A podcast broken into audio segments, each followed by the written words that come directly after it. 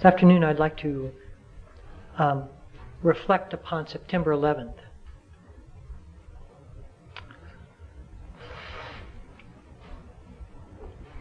Because I think that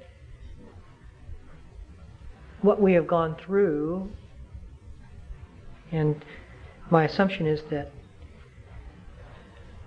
even though it happened within the continental United States, that the reverberations gone through Canada as well. That these opportunities are very rare uh, for us to um, really come to some very deep principles of how to live in the face of these calamities. And sometimes they don't occur um, until there is a, a tragedy in one's life.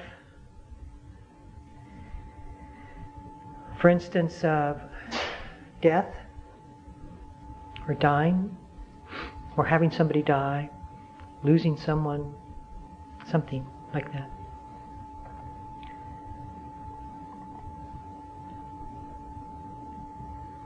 Just uh, five days after the uh, the 11th, so I think it was the 15th or 16th, uh, my wife and I got on an airplane and flew from Seattle to Newark, New Jersey, which is right across the river from New York City. And as the plane landed, we could still see the smoke coming up from the the central part of the city. And the uh, direct experience of those events uh, were very were much more dramatic than having seen it on TV. Then we got in a car and drove about 100 miles north of the city where 400 people gathered to do a retreat together. And we maintained, we were like the seat of sanity within, we were the island of sanity within a sea of insanity. That's what it felt like. I think each one of us came out of that retreat feeling uh, that there was a certain responsibility we had to communicate that sanity in every way we could. So what is a, let's just reflect for a moment on something that tragic. And perhaps we have our own tragedy or set of circumstances in our life that have caused um, uh, an equal unsettling quality. For instance, I was um, speaking to uh, a yogi at IMS who's outside of Boston, living outside of Boston, and she told me her personal story of her eight year old son who was on the playground hanging from the parallel bars when one, one of the sort of bullies of his class grabbed his legs and pulled him off the parallel bar so that he fell back and he cracked his head. He got up uh, rather dizzily, dizzily, dizzy, whatever the word is, dizzily, uh, and went to his mother complaining of a headache his mother took him to the infirmary where he died uh, in her presence that same day. And she was relating this story to me. And she said, uh, very soon after his death, about a week's time, uh, when she had worked through the complicated emotions of having lost her son, or was just beginning to work through those complicated emotions, she realized that there was another tragedy that was befalling another child, and that was the perpetrator of, of the tragedy itself, this young bullyish boy, also eight, who was in the same class. Because she had heard word of mouth that people were blaming and accusing and uh, just forming a whole identity around this child in which he was the murderer. So she went to the school and she stood in front of the class She said she did not want any retribution made against this child whatsoever. That there was already enough bloodshed. And that this boy was not to blame. And that if she was able to say that, then they could also act from that point.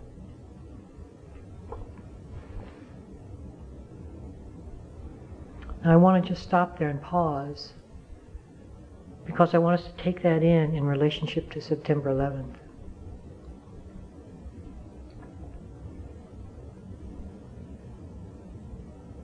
When I watched on TV the crumbling of those towers in front of my eyes, knowing that the screams of thousands of people were welling up in the ashes of those towers,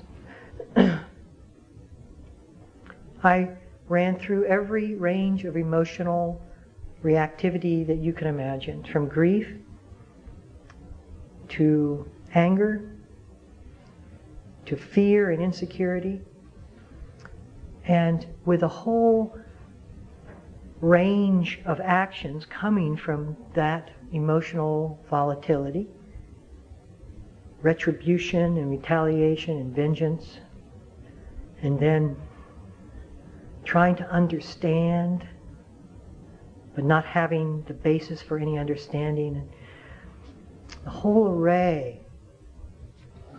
I could see the mind's response because contained within each one of us is the consciousness of human beings. Not our consciousness, but all of consciousness. And so we're going to go through the continuum of human experience when such a, an event arises.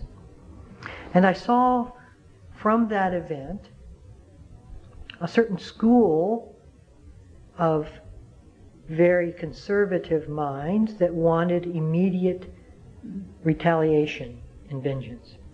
And I saw another school on the opposite side of the continuum that took the high road of saying, no, we should not do that, we should remain non reactive, that we should uh, be uh, nonviolent in the ways of Martin Luther King and Gandhi, etc.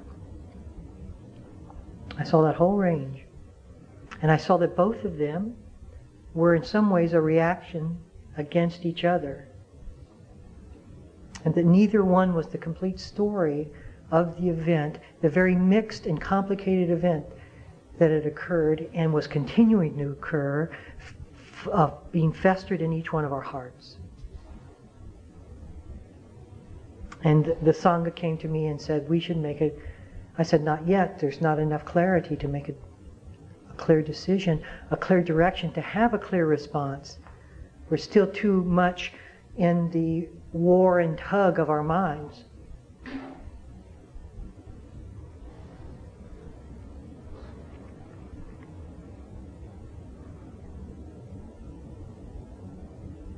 That vulnerability that we felt and continue to feel has a quality of healing to it. If we can access it without closing down. I called up a friend of mine who lives in New York City, and she told me that New York now is a softer town than it was before. That there's a feeling of community where there hadn't been one before. I don't know how long it's going to last that doesn't, that isn't my concern. My concern is that when there's a vulnerability like that and a, a decimation of our self reliance, i.e., control and influence, then there is an opening in which the truth can, uh, the heart can uh, enter. But when that vulnerability turns into fear, then the heart closes down, the mind reacts in terms of vengeance. I can see that. You can see that. Right in front of our eyes.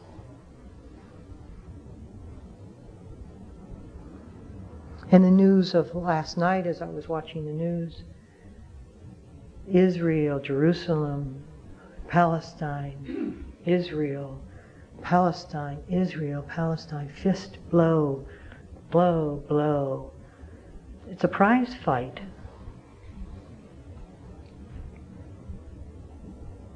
And you look at the conditions of human history, and we don't, let's not go back any further than 50 years. Shall we just go back 50 years? Let's go back not through World War II, but from World War II and see that 120 million people have lost their lives in war since World War II.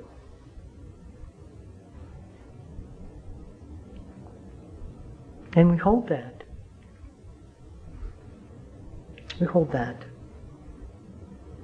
And I say to myself, what kind of mind, what kind of mind would do such an act? Because I want to understand that kind of mind. I want to see it in myself. Let us be very clear that the mind of the terrorist is contained within each one of us. And although the degree of ignorance may not be to the point where we would perpetrate such a disaster, or even that we would perhaps intentionally harm physically someone else.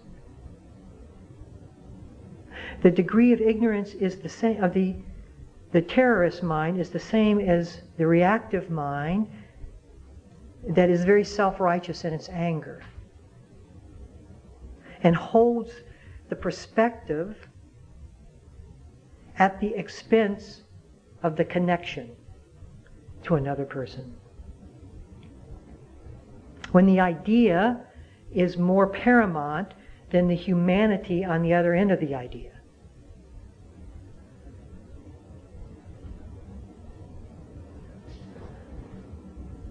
So, a mind of a terrorist is living so conceptual, with such conceptual overlay, that he or she can't even feel the sense of humanity on the other side of the idea of where that idea will take them.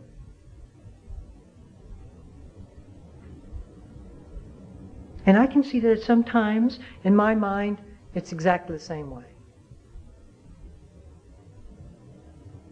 When I'm cut off in getting off my exit, the rage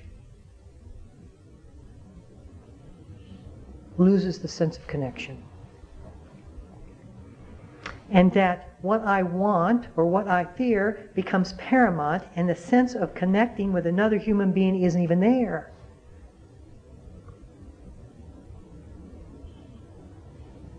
And many of us have lost that sense of interconnectedness because we just live with what we want and what we fear on an ongoing daily basis.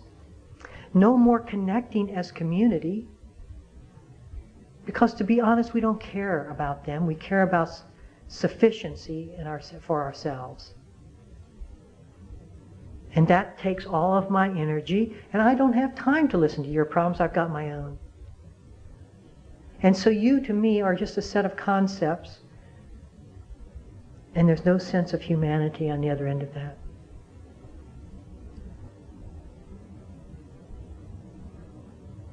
Aren't I describing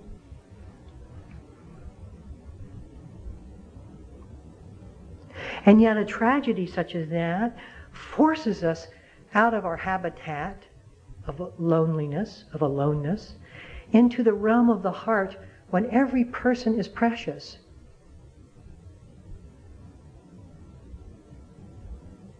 Through our own vulnerability, we see that preciousness. When I'm invincible, I don't care about you. The walls are too thick for me to have any kind of heart space at all. But when those walls are blown down, I go back to the school and tell the eight year old children that I have forgiven the person who killed my son.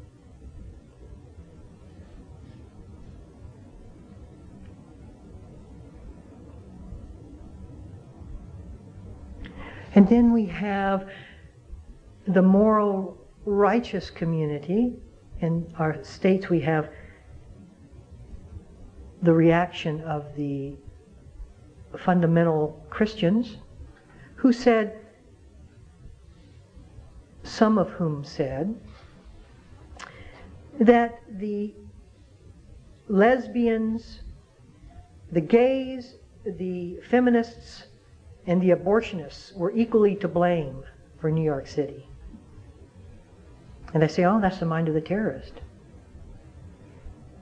Well, I see that. That's the mind of the terrorist operating within our own boundaries.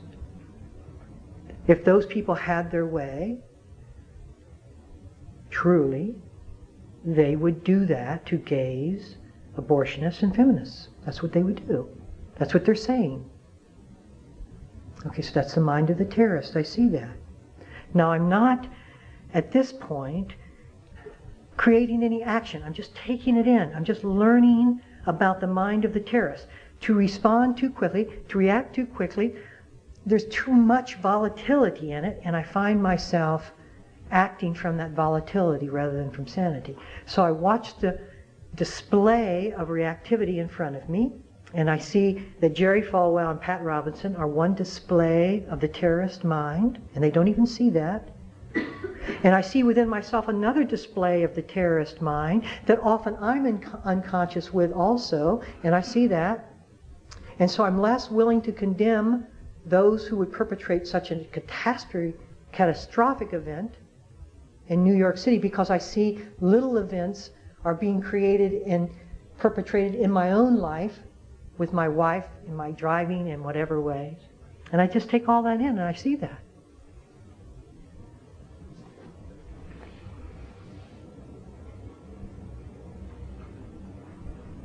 So, two weeks ago, I flew to Moose Jaw, Saskatchewan. and we held a retreat at Moose Jaw.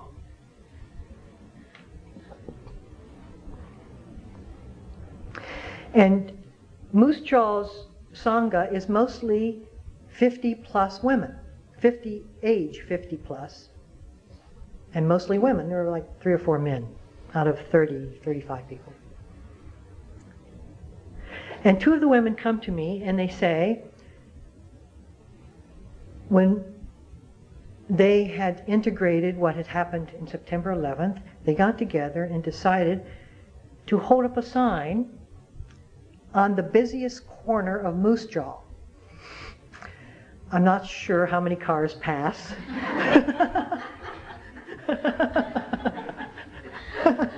but that's not the point. And the sign says, anger never ceases through anger, only through love. And they stand there holding this banner and they meditate with their eyes closed. And whatever reactivity the drivers have that pass, honking their horns, pointing their finger, it doesn't matter. They just hold the sign. They hold it all. They hold the responses that are coming at them. They just hold it. And I said, I want to go back and do that in Seattle. Suddenly, after as much integration and learning as I could, suddenly it, it fell into place. The change dropped.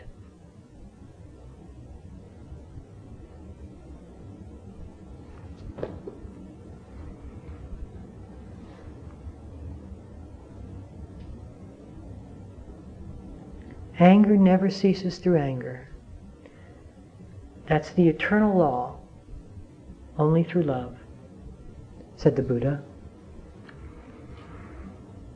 So I say to myself, okay, this is the way.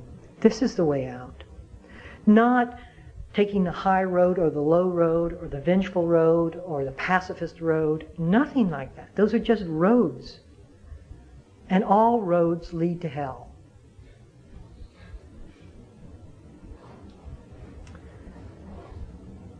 But now we're talking about a different dimension. So I say to myself, what does that mean? Anger never ceases through anger. Now, I don't want that to be an external assumption without me seeing it internally. So I bring that sentence home to roost. And I see myself on display internally, and sometimes the anger arises. And my reactivity to being angry is often one of self abuse. What's the matter with you? You've been practicing for 30 years. You still haven't gotten it to what? And I see that anger never ceases through self abuse.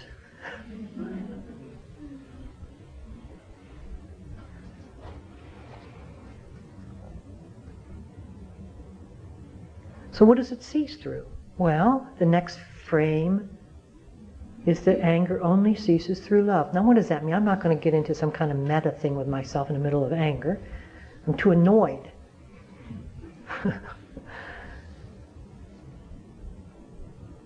but what about the ability to hold my anger? Anger arises. I'm in the middle of it. I'm in the middle of that storm. And is it okay? Is there a yes or a no in relationship to it? If there's a no, then there is more anger. And by the very intimation of that saying, it will never end. And I see that because there's a part of my mind is fighting against another part, the part that's angry. There's a part that doesn't want to be angry, and there's tension in the division. There's no wholeness. And so anytime there's a division in which one part of the mind is trying to calm the recalcitrant part of the mind, that division itself is just more anger. So whatever I do with my anger, is really further divisiveness. So, okay then. I see that. Once I see it, I'm finished. I don't go back. There's no cutting back. We don't have time to go back. No time to turn around and say, well, maybe I ought to deliberate. No, we've seen it. That's it.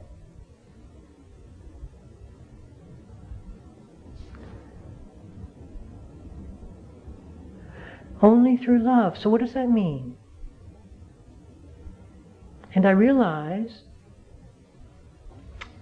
that the greatest love is the love of understanding.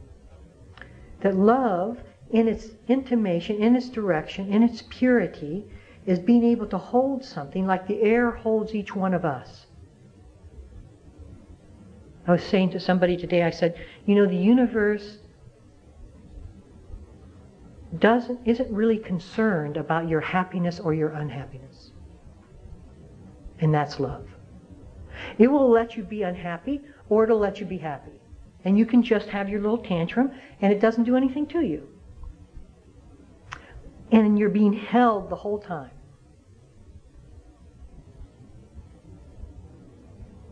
So I'm beginning to understand that the space around something is ultimately the salvation,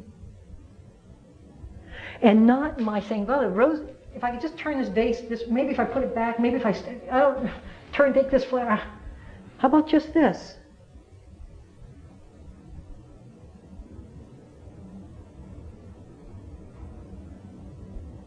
This is not a conceptual understanding. We're living the experience of love. And there's urgency of the heart because it sees what happens tragically when there is the blocking or thwarting of love in which anger never ceases.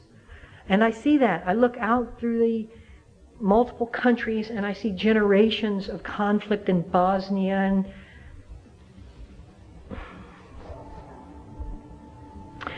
and so I say, okay, this will not be perpetuated by me. The human condition will not be perpetuated by me. We have to say no to that. Saying no to it so exclusively, let me read an absolute no to that. This is written by Daniel Berrigan, who was a Catholic priest who became a, um, a pacifist during the Vietnam War. And he wrote, I would like to say as simply as I know how to other Christians that I am convinced that in our lifetime we have no contribution to make to one another or to the world at large except a modest and consistent no to murder. Our churches can go tomorrow, our schools could have been closed yesterday. our institutions ground under by the next wave of tanks or the next phalanx of violence?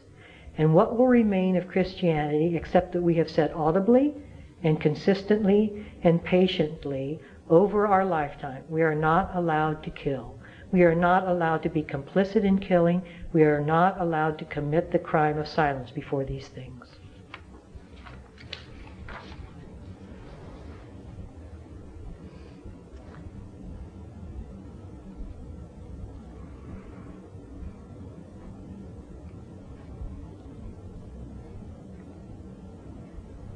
So now there's enormous presence. And I'm very alive. Because I want to be extraordinarily sensitive to any intimation of violence or reactivity that perpetuates itself since time immemorial.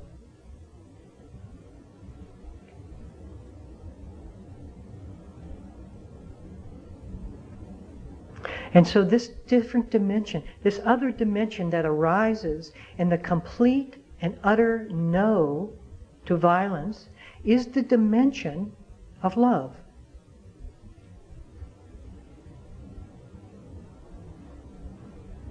Not the sloppy, sentimental, romantic love that most of us attribute that emotion to. Not romanticism, not, oh, how wonderful, not all that.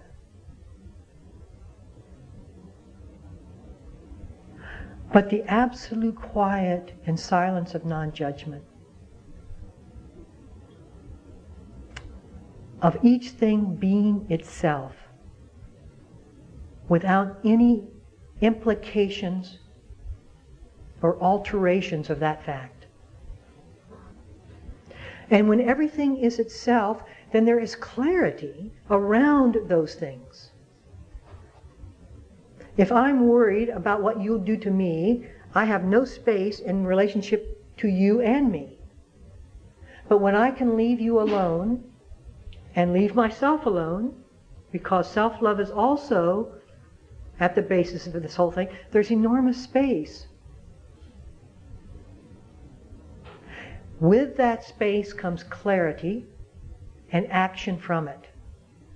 Buddhism is not and has never been about a blueprint for what to do in case of this or that. If this happens, it's not a flow chart. This happens, let's see. Dog bites, okay, beat dog. It's not, it will never be, it cannot. What it does is a formula for establishing that clarity. From the clarity, the clarity has its own action. And this is called wise action, as opposed to deliberate action or calculated action. It's also called spontaneity, creativity, originality, because the action manifests from the clarity.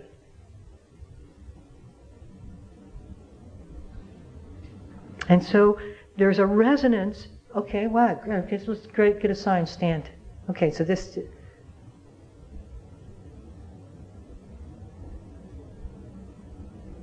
And we hold, the beauty of that is that you don't hold a statement like the world's going to end in your little placard, like a, some kind of. You hold it, embody it. So you hold the sign, people honk, and in the States, yell things. Peacenik.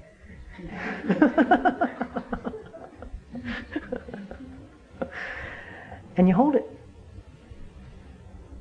And you understand the pain from which that is arising. And you allow the conflict to show itself because the conflict is, in some ways, the movement towards resolution. Let me um, read what Martin Luther King says about that. There's some great, great quotes here. If I brought this, oh yes, here it is.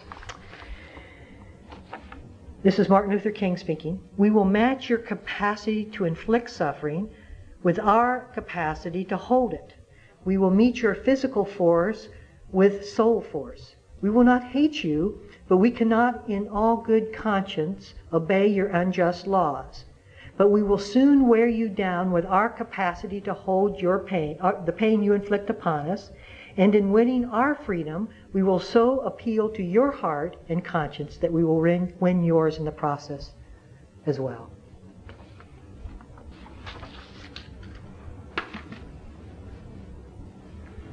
In hospice care, we had a sign that floated throughout Seattle. And the sign said, It's about living until you die. Hospice of Seattle and a telephone number. Benign sign. But depending upon where we placed it in Seattle, we would get calls. And the calls would go like, How can you possibly make me look at the D word so early in the morning on my way to work? we want you to remove that sign. And the staff would come to me and they would say, Should we remove the sign? And I would say, No, it's doing exactly what it's supposed to do. It's not to avoid conflict. In fact, people can see their entrenched views through the D word. So when we hold up that sign, it's not that we're avoiding conflict. We let it come at us, just in the same way Martin Luther King did. And through your agony, your agonizing, your reactivity, you have the potential through that to see clearly enough so that you can resolve your own conflict. Death, I'm not going to. Well, if we have any sanity, we'd say, well, what's, what's this? What's the what? What's the, what's the charge here? What's going on? That's a big if.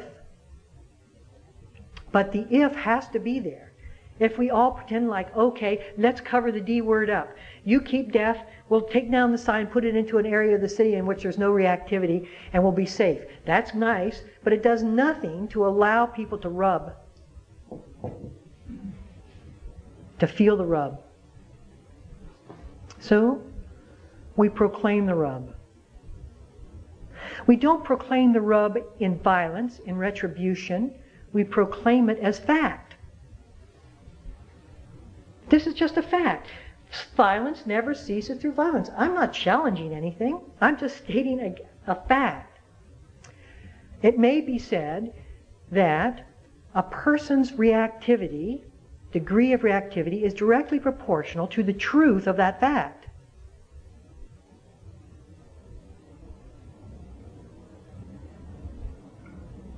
I remember years ago, years and years ago, when I was a college student, my um,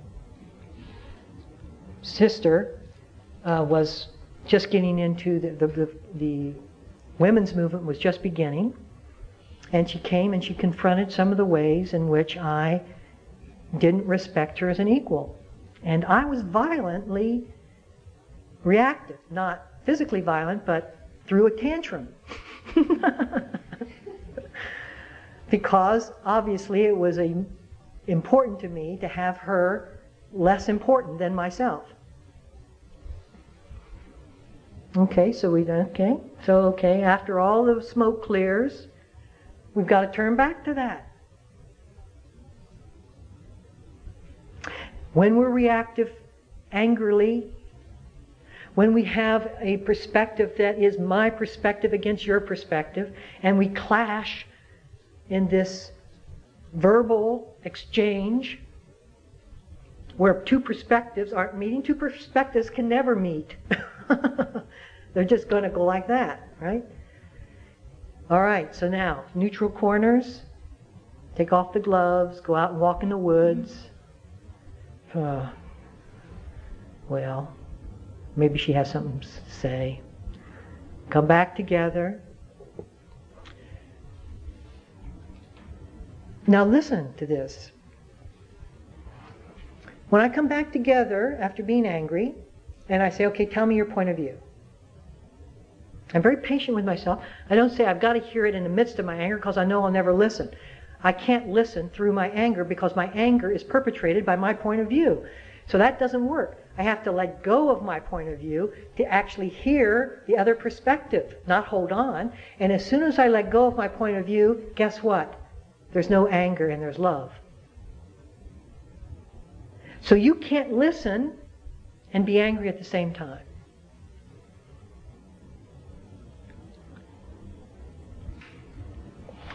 So if we're willing to listen and receive the information,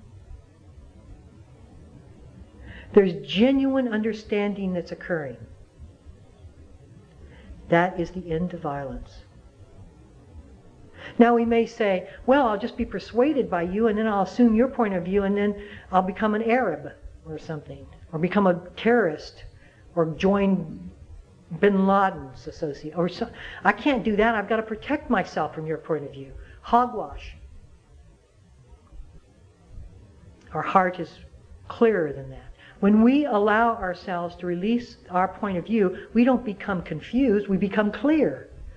We take in what seems true from the other perspective. We connect with what is being said, but we don't necessarily agree with it. We don't say, yes, the Arabs were right, they deserve to bomb New York City. That's not the opinion that I've come to. But I want to understand why it is that you're doing this. Maybe there's some meeting ground here.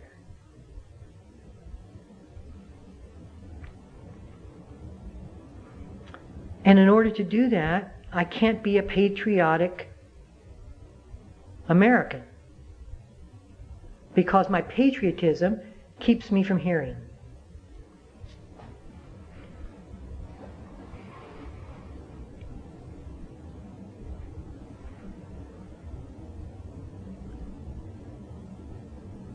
You hear the, uh, the Buddhist teachings like a breeze because it, movement of the breeze comes from beyond the mind's trappings.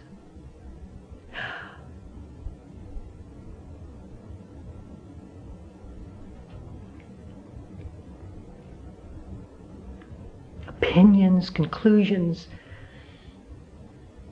Ah.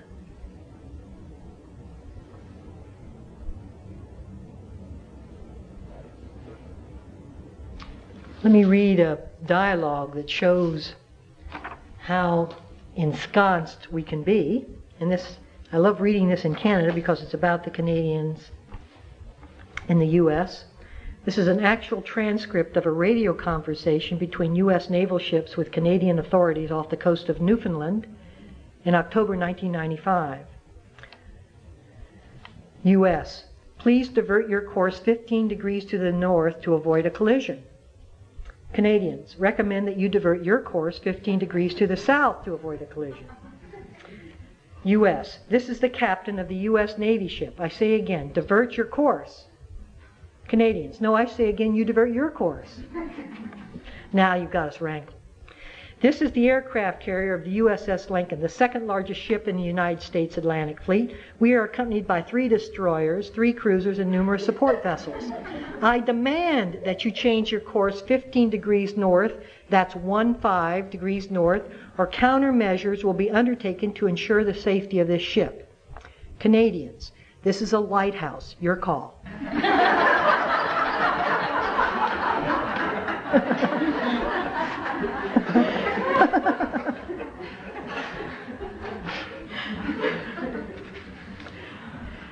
indication of the absurdity of opinions. And they may not have that same degree of levity, but they're all equally absurd.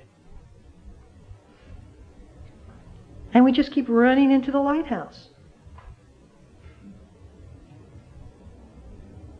The Buddha's teaching is to change your friggin' course.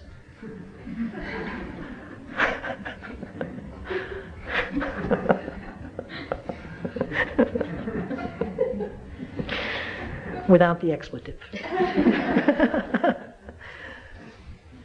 so I'd like to end today by reading you a message from the Hopi Elders, 2001, written right after September 11th. There's a river flowing now very fast. It is so great and swift that there are those who will be afraid. They will try to hold on to the shore. They will feel they are being torn apart and will suffer greatly.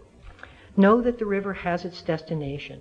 The elders say we must let go of the shore, push off into the middle of the river. Keep our eyes open and our heads above the water. And I say, see who is there with you and celebrate.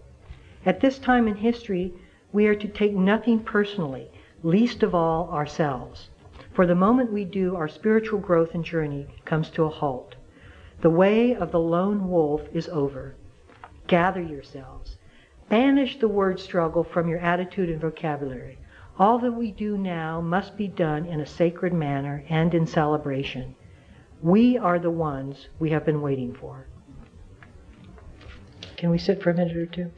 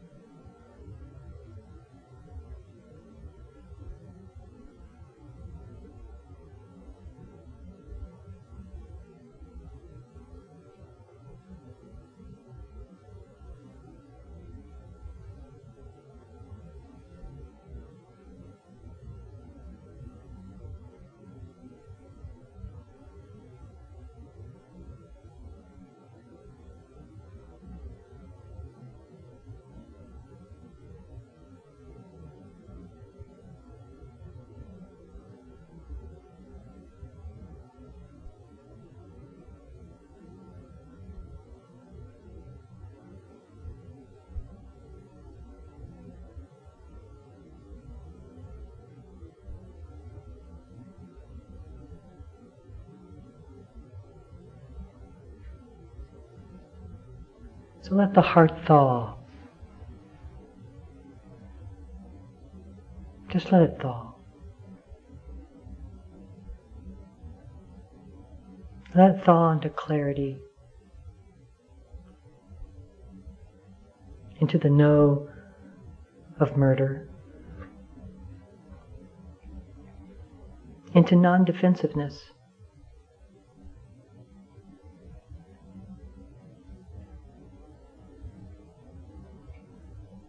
Into being.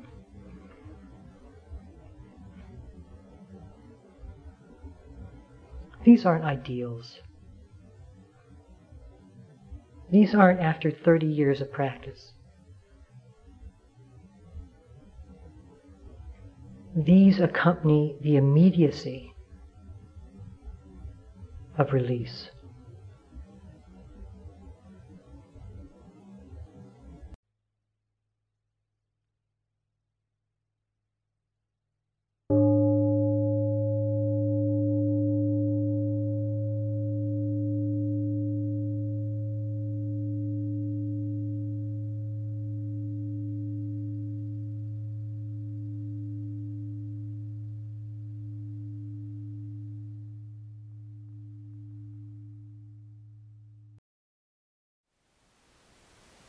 Thank you for listening.